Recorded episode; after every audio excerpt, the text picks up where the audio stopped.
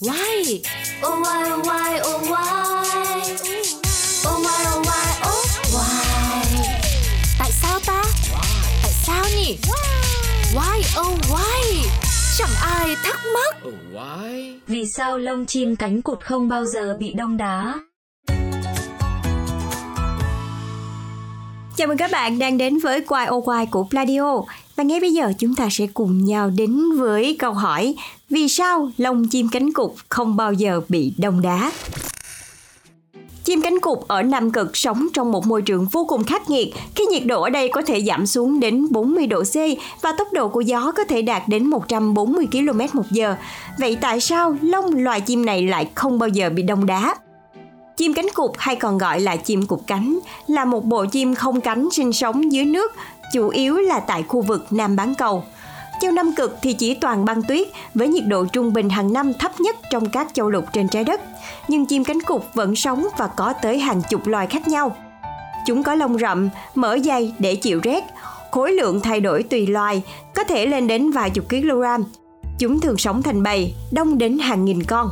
Chim cánh cụt ăn các loại nhiễm thể, cá, mực, các dạng sinh vật thể khác chúng bắt được trong khi bơi lội dưới nước. Chúng tiêu tốn khoảng một nửa thời gian trên cạn và nửa còn lại dưới lòng các đại dương.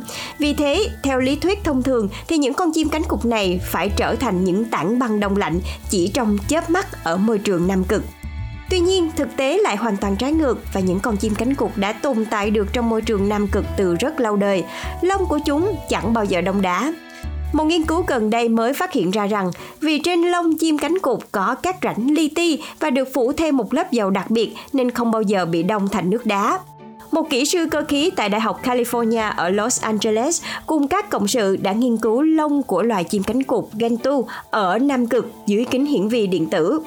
Họ nhận thấy rằng bề mặt của sợi lông vũ này được phủ đều bằng những lỗ nhỏ li ti có kích thước nano. Cấu trúc này lại làm phát sinh ra một hiện tượng kỳ lạ. Cấu trúc đầy những lỗ nano này sẽ làm cho những giọt nước lại có xu hướng trượt đi chứ không giữ lại và đóng băng. Những con chim cánh cụt cũng sẽ tiết ra chất dầu từ một tuyến đặc biệt gần phần đuôi và dùng mỏ để bôi lên toàn cơ thể. Chất dầu này sẽ hoạt động tương tự như một chất chống thấm nước. Nhiều người cho rằng việc nghiên cứu sự đóng băng trên lông chim cánh cụt chỉ là một sự vô nghĩa. Tuy nhiên, các nhà khoa học và các kỹ sư tuyên bố rằng những phát hiện mới mẻ này sẽ giúp bổ sung cho sự phát triển của công nghệ chống đóng băng trên các cánh máy bay. Đây thật sự là một nghiên cứu trị giá nhiều triệu đô la và giúp tăng cường cho mức độ an toàn của các loại hình hàng không dân dụng và quân sự trên toàn thế giới. Các bạn nghĩ sao về điều này? Hãy để lại bình luận nha và hẹn gặp lại tất cả mọi người trong YOY tiếp theo.